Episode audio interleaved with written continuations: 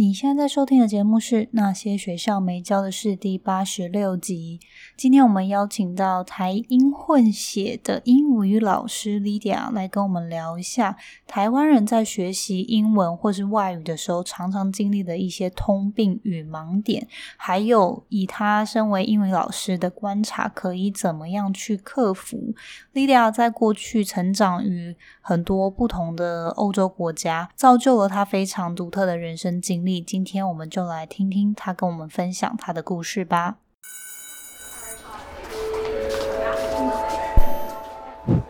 Hello Hello，我是 Janet。你的人生还没有下课，因为我将在这里跟你分享那些学校没教的事。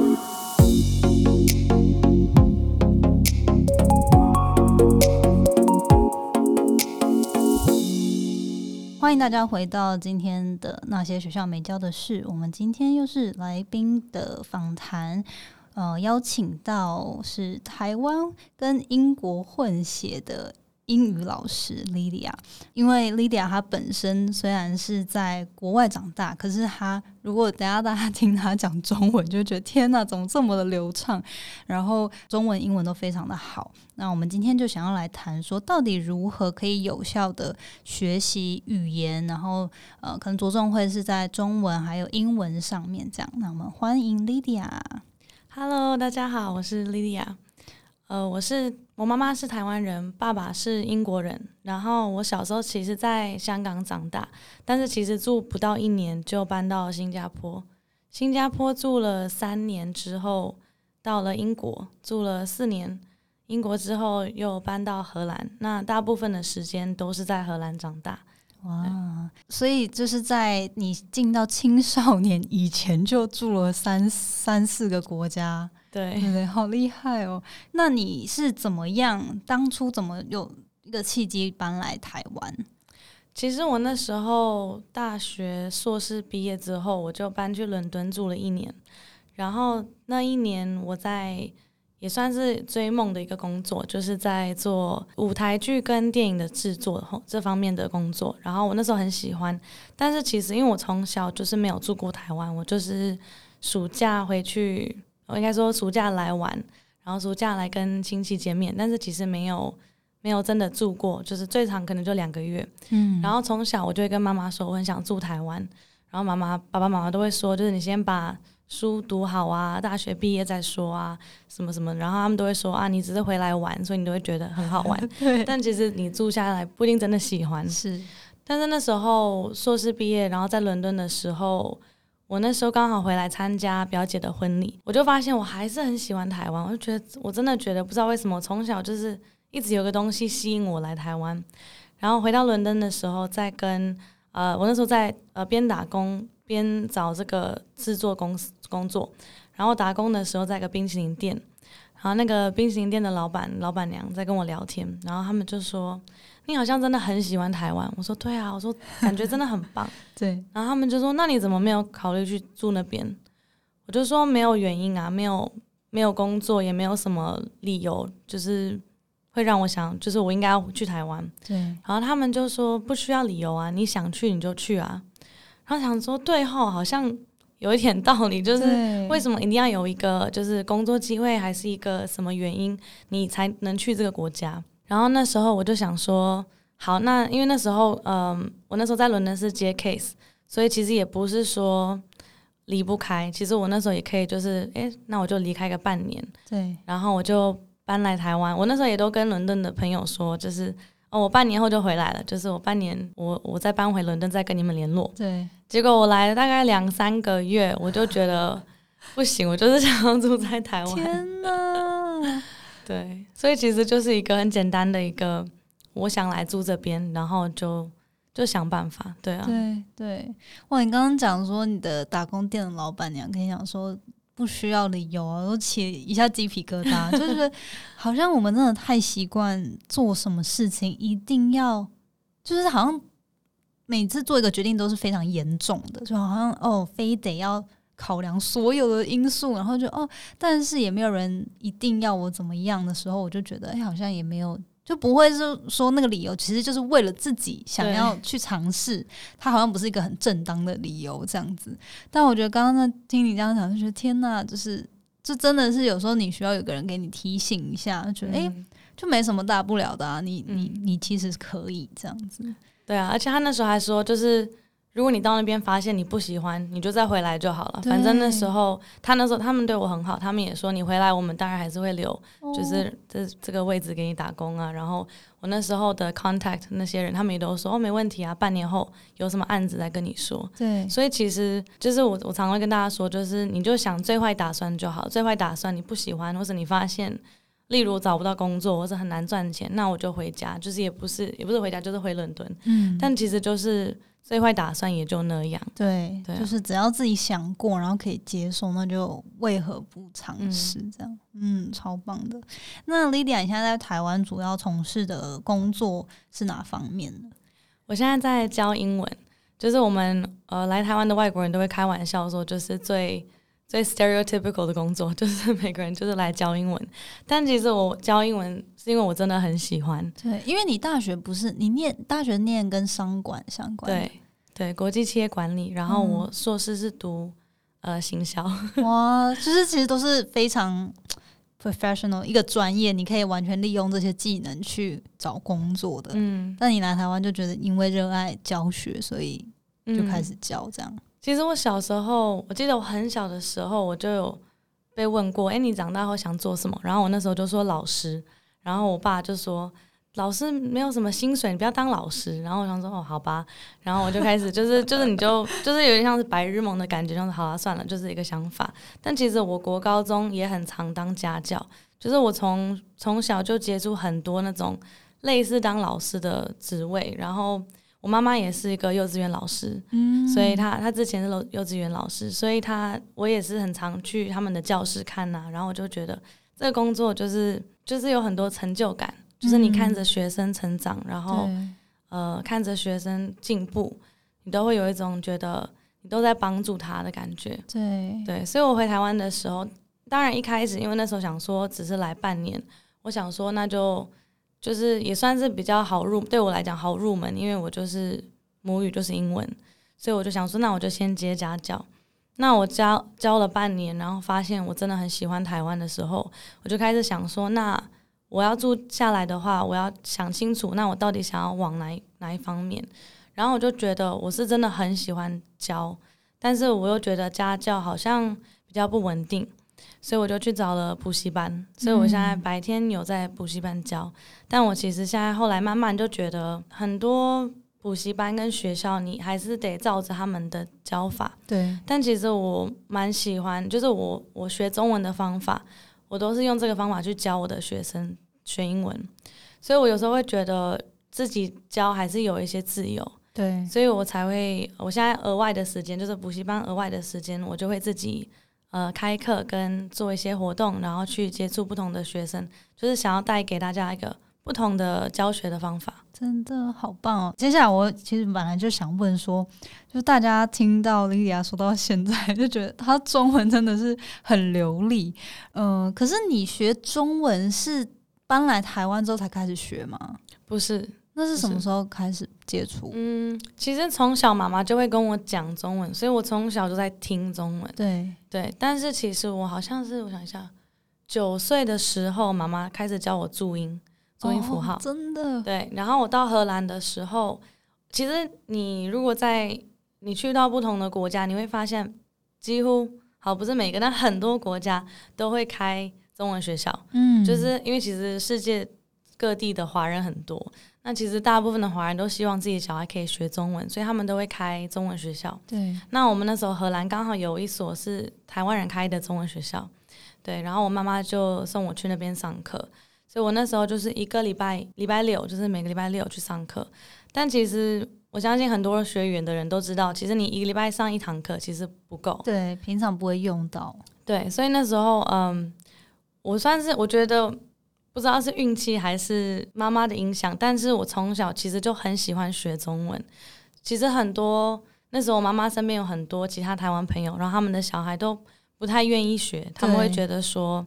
就是啊，我就在荷兰，我就是荷兰人，或者我说啊，我就是英国人，我不用学中文。是但可能就是因为我从小很喜欢台湾，所以我就会觉得我很想把这个语言学好。嗯然后有时候暑假回台湾跟，因为我我有些表姐表哥们，然后就是跟他们聊天，我就会发现没办法表达自己想说的话，我觉得很痛苦。然后 因为我很喜欢聊天，我从小就是喜欢讲话，我爸就会说我就是一个 chatterbox，就是爱讲话的人。对然后我就发现没有办法表达我想说的话，我觉得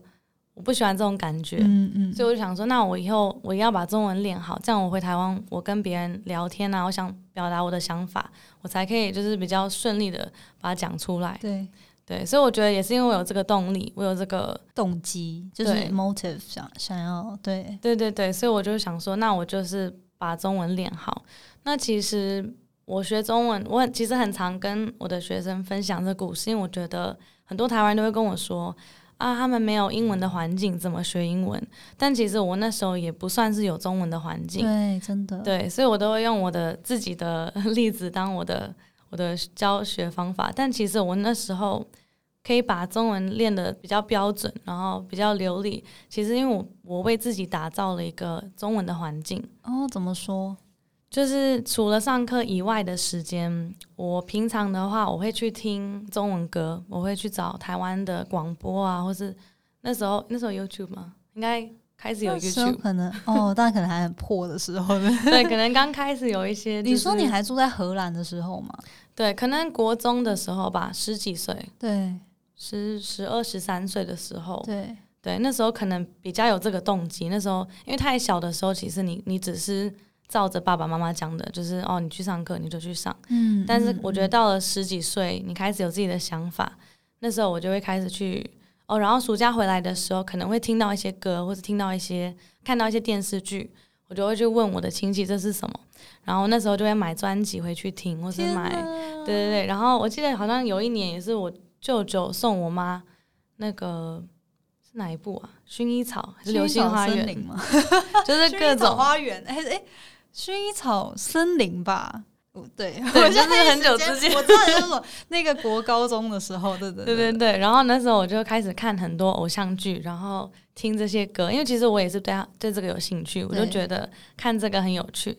然后一开始其实我都看不太懂，就是像我那我记得我那时候看《流星花园》的时候，我第一次看，我就觉得为什么那个人那么生气？为什么他一直对女主角这么不好？就是我就是看看不懂剧情，对对对，我就是看不懂他们的台词。可是其实你看久了，我常常推荐大家用电影跟影集，就是因为我觉得你看久了，其实你只要看表情啊，看很多东西，其实你猜得到，而且其实特别是那种偶像剧，其实情节你就会发现都很像多，，对对对对对，所以你都猜得出来。那你从这个的话，你就可以学到一些单字啊什么的。然后台湾的节目有个好处，都会有字幕，嗯，所以我那时候就是你边听你边看，其实你看久了，你你自动你就会熟悉那些字。对。对，因为我觉得中学中文的困难的点就是国字，对，就是你要背那些那个单字跟怎么写怎么读，这个其实是最困难的。所以我其实透过偶像剧跟影集啊，跟那个叫什么，像那种《康熙来了》那综艺节目 综艺节目，对。对对对，就是看这些，然后看他们的那个字幕，字幕，其实我就学到很多，然后歌曲也是我会去印歌词，然后看不懂的我就会问我妈，然后写注音，然后就是边唱边你就会自就是自动的学到很多。真的很喜欢呢、因为我的确像是我成长过程中，可能国中、高中的时候，也会有些同学，他可能特别喜欢韩国文化或日本文化，他们也是会这样，就是嗯。看很多韩剧啊，然后看很多就是会追一些歌手，然后你因为想要看，比如说他的 Instagram PO 了什么，嗯你就去学说哦，原来那个字他他到底在讲什么？这样。就是因为热爱开始开始出发，然后就觉得学这个英文不学这个语言不是这么痛苦的过程，对对没错，而且你那时候的应该你那时候追的偶像剧是台湾偶像剧最。最风最那个叫什么火热的一段时间，好像现在好像大家反而可能就会追一些陆剧啊，追一些韩嗯剧、日剧之类的。嗯，好、啊好棒哦！我那时候还有一个另外一个也是增加，我觉得增加说的能力，是我那时候交了几个好朋友，然后他们跟我一样是在国外长大的台湾人，哦，然后他们两，他们我比较好的那两三个，他们其实在台湾待的时间比较长，所以他们的中文其实本来就很流利，他们中文算是母语，所以我跟他们聊天其实也会学到很多，然后有时候我讲错，他们也会纠正我，所以其实我觉得读跟写跟听。可能是透过这些就是影集媒体，嗯，去去学，但是说的话，其实就是因为我很常跟他们聊天，就是而且你知道小女生就是喜欢打电话，那时候那那个年代还没有 还没有就是讯息，就是我们都是打电话。然后我们就会聊天啊，就是其实透过这个就把我的说就是进步很多，好棒哦！真的，我觉得，所以你就是透过这些，把你日常生活中也安排很多东西，是可以让你接触到中文的，这样超棒的。好，那从那时候一直到现在，所以等于说你可能十几十出岁，你就开始一直这样子在日常生活中接触中文，嗯，然后一直到硕士毕业后搬来台湾。嗯，可是你，那你打字你是用拼音吗？注音，你用注音，对，超强的哎，对，哇！因为就是有第一次我回你信的时候，我还想说，就是我应该打中文还是英文？但是因为你写一大篇都是中文，我想说你应该是绝对没有问题。嗯，对，因为其实那个就是因为有上课，就是上课，当然他们就是教注音，然后我们用的课本其实好像也是台湾小学用的课本。对，所以其实当然还是我觉得最基础的那些能力，当然也是因为上课，然后当时的老师，对，嗯，好，真的很棒。那你现在来台湾几年了？快四年了。哦，那还蛮久，有一段时间的。对，那你现在就是过去这段时间可能教英文啊，你会不会觉得说台湾人在学习英文或是其他外语的时候，可能最大的通病或是一些盲点是什么？其实因为我很常。我记大部分的学生都是台湾人，然后就在学英文，所以其实我很常遇到同样的问题。嗯，我觉得台湾人很多的困难来自于三个不同的点。嗯，第一个是他们很怕讲错，对，就是我觉得呃，其实无论是学什么，我觉得台湾人都很怕犯错。对，就是他们会觉得讲错就是一件很丢脸的事情，或是。呃，那我觉得其实这个也跟台湾的教育有关，因为台湾的教育就是你就是要照着课本的，比如说你他背那个单字，然后你就是照着他讲的，然后就是背起来，然后抄就可以了。可是其实，嗯，我觉得学语言，当你一直在想犯错的这件事情的话，你其实没有办法学习到很多。所以，因为你变得，我觉得这其实是个恶恶性循环，就是你害怕出错，所以你就。不练习，不练习，对，你不练习，你就当你被逼的要开口的时候，你就会觉得哇，我的我的英文或者我的我的这个中文，不管是哪个语言，怎么那么不好？然后你就会没自信，对，没自信，你又又觉得就是会出错，所以你又就是变成真的是一个恶性循环，你一直没有办法进步，对对，所以我觉得这是第一个，所以我都会跟学生说，不管你有什么机会，你就是好好的去说，你你出错其实真的没有关系，也不会有人。嗯，如果如果你真的遇到有人笑你或者怎么样，那这个人其实是他的问题，不是你的问题。对，你出错，其实我觉得学习中，你你犯错，你才会学到。是，像我都会说，我那时候，呃，我小时候学中文的时候，就是我可能聊天的时候，我就会说，嗯，我都会穿手表，我会跟妈妈说，哦，我我要穿手表。对，然后我妈就说，这个好，这个中文不能这样讲。我就说，为什么？英文就是 I wear a watch，然后 I wear clothes 都一样。她就说没有没有，中文有分。当你是在戴，就是你是手表或是首饰项链，你就是要用戴。对。然后我就觉得这个很奇怪，但我就说好，那我就慢慢记起来。对。那其实如果我当初没有讲这句的话，也不会有人告诉我说，哎，这个是错的。是对，因为这个东西其实也不是一个很，就是很多生活化的东西，你真的是要接触到，你才会学会。所以，我真的觉得犯错其实是一件好事情。你你错越多，你会学到的更多。没错，这真的很棒。嗯，然后第二个就是，我觉得台湾人太在意细节，就是呃讲英文的细节，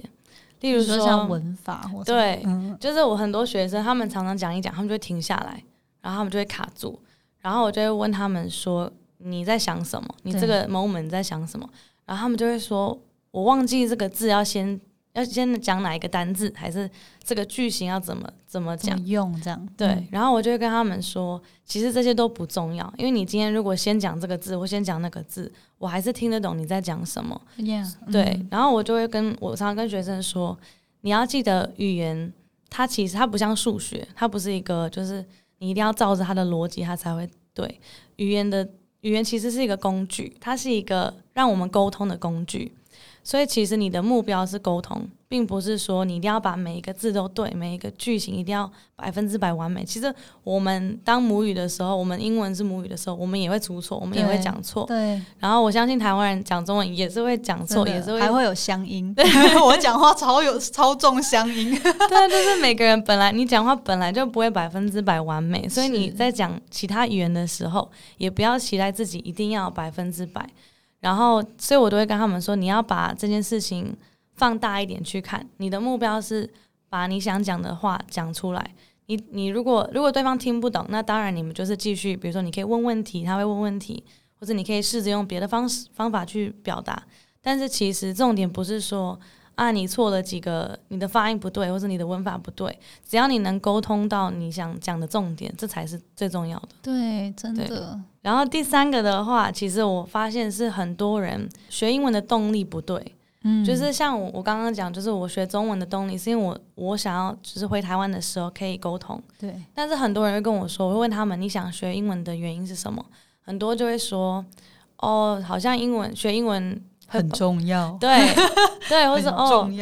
会帮助我，或者哦，好像工作会比较好。可是这其实我觉得不是不够的动力。那很多人也是因为说，哦，我小时候有学，可是当时可能是被爸妈逼的要学英文之类，或是学校逼你要学英文。所以其实我觉得这些动力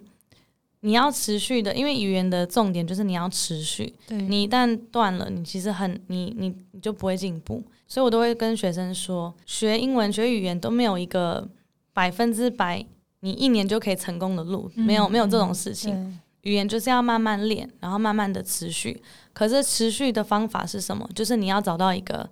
最适合你的动力。你如果今天你的动力是哦，好像会帮助我，可是你也不知道帮助你的点是什么，其实你很快就会放弃。对对对，所以我都会建议大家，就是想你。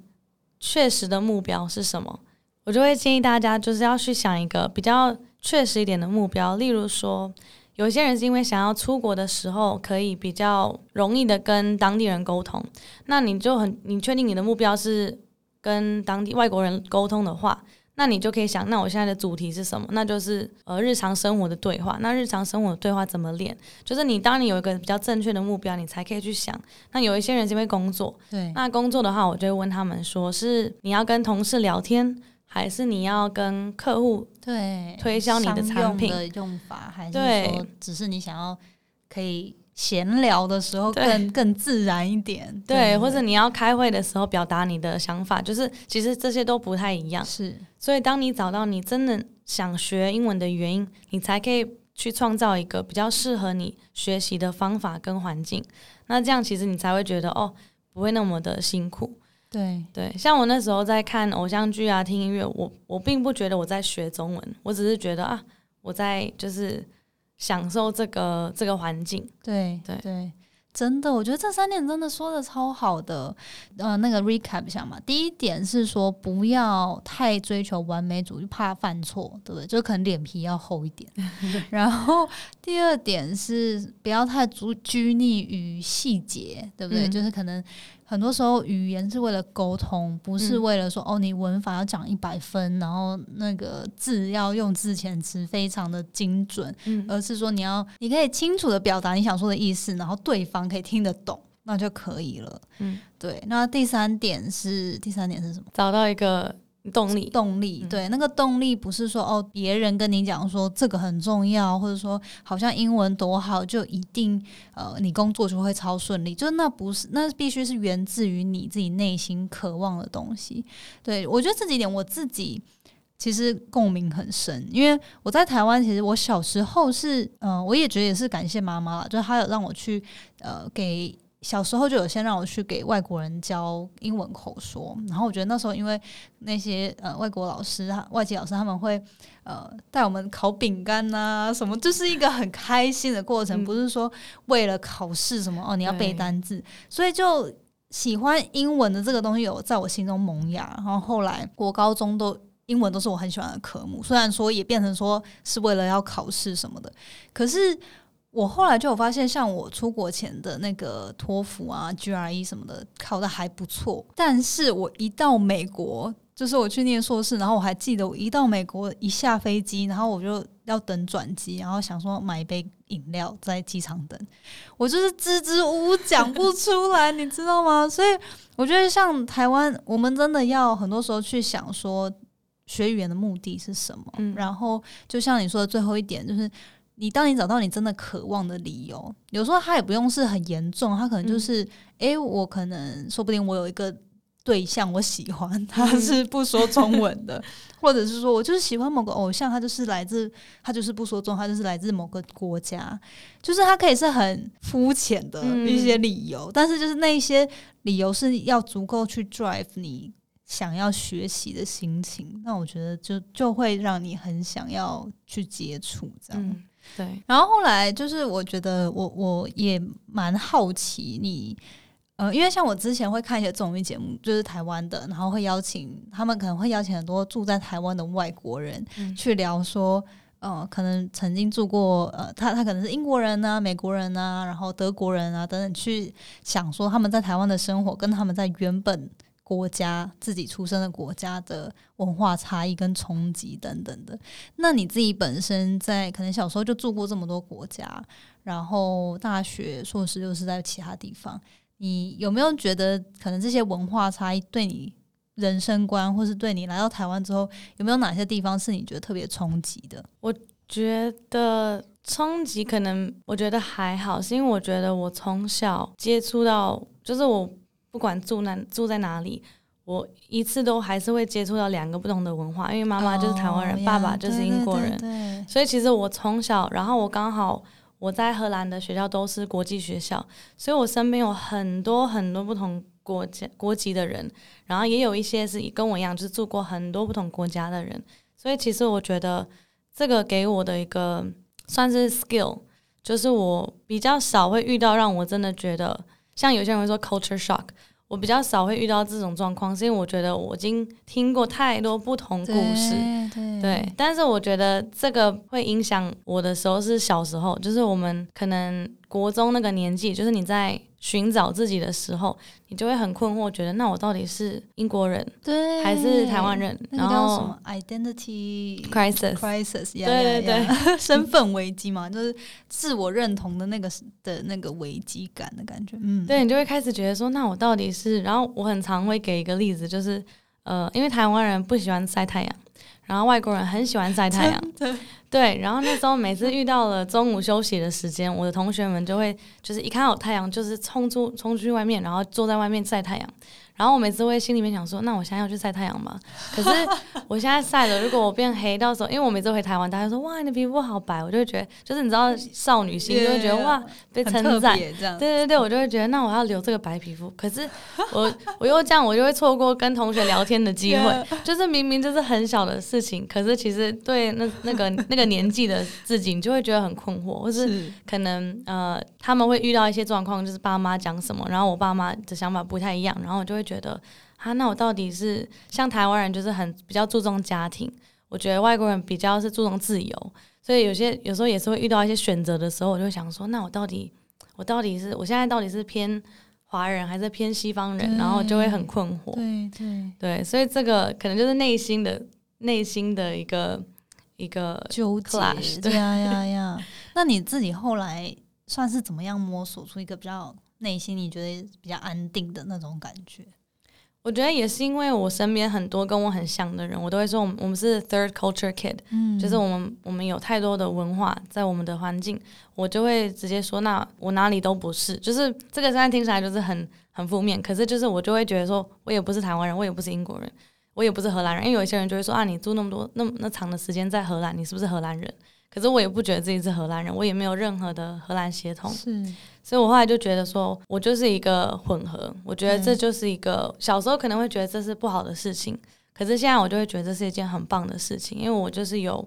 西方的强势跟东方的强势，然后我也可以做选择。我我有选择，我知道说，哎，我也可以这样做，我是这样做。对，但这都是我自己的选择。哇，很棒哎，就是自自创一格的感觉。你没有一定要自己把自己归类在你好像都觉得不属于的团体，你可以自己有一个很独特的一种这样子。对，然后我身边其实还蛮多，到现在还是，就是我身边很多跟我很像的人，就是在不同国家长大，或是。呃，父母就是混血，都就是都有。嗯，这个也很有趣，因为像我最近就跟我另外的朋友聊到这一件事，就是好像也是有点身份危机或是一种 confusion 的感觉。因为像我们都是大学毕业后都都在台湾长大，然后大学毕业之后都去美国，然后我们出社会都在美国。然后在那边大概五六年，然后现在回来台湾。然后我当初一回来，其实有同样的感觉，但是最近我那朋友才刚回来，然后他就有跟我聊到说，就是他会觉得好像他以为他熟悉的台湾，其实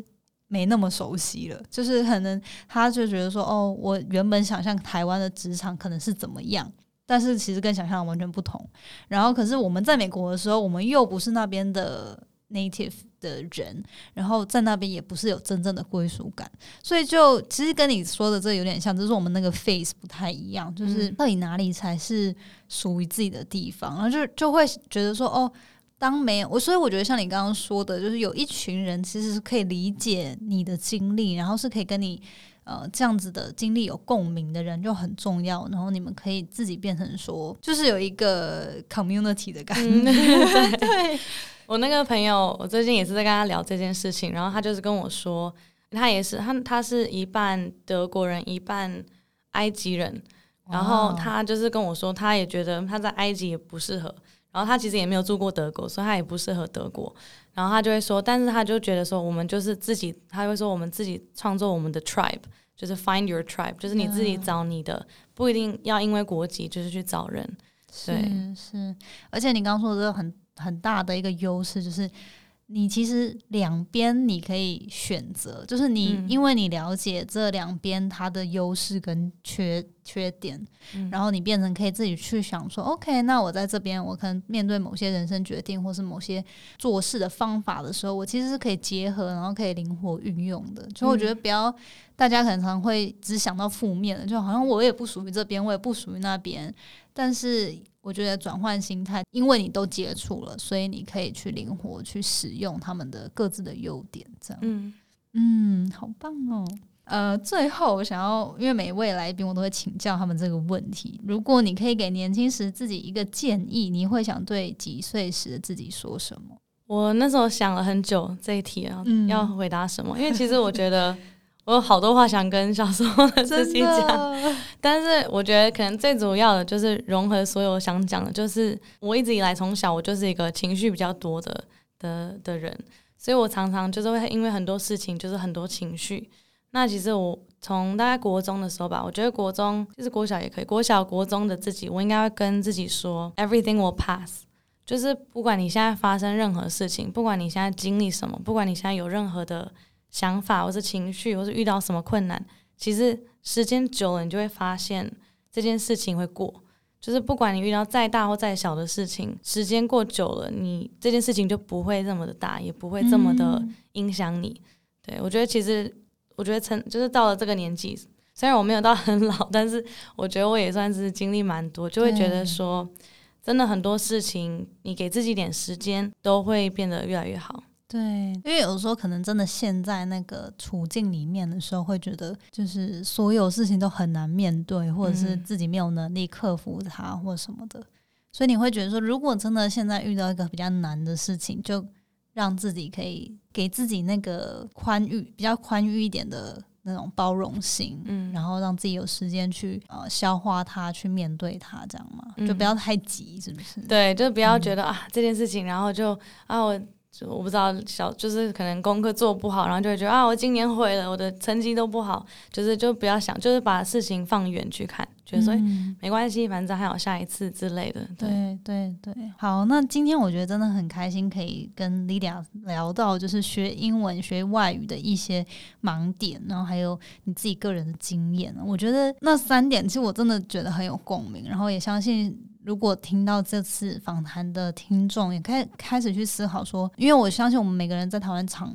长大都会好像被迫一定要去学英文，至少啦。但是有没有其他语言都不不太见得，就至少可能大家入职场之后也会觉得说，诶，英文好像蛮必须，或是要有其他外语。那你们可以透过这几点去思考说，诶，自己。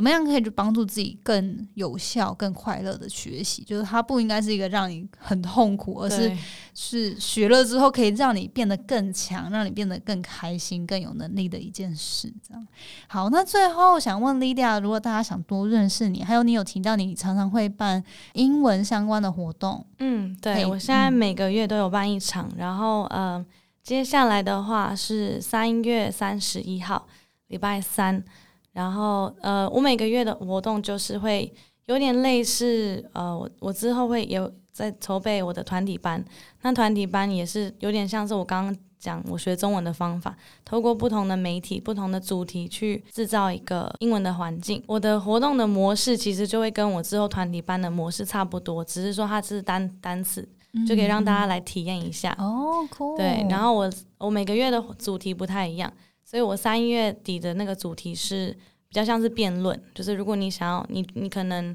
呃有一点点基础，然后你想要更顺利的去表达你的说法，对我们会透过一些主题去辩论，去练习表达自己的想法。是然后四月的话是四月二十八，那四月二十八的主题的是电影，看电影学英文。哇，所以可能呃，如果你觉得你对英文的基连基础你都觉得抓不好，其实我觉得透过电影是一个非常好的一个入门的方法。对，所以目前是这两个活动。那因为我每个月都会办活动，如果有兴趣的话，也可以到我的 IG 去看，我 IG 都会 PO 呃所有的消息。嗯我的 IG 是 Teacher Lydia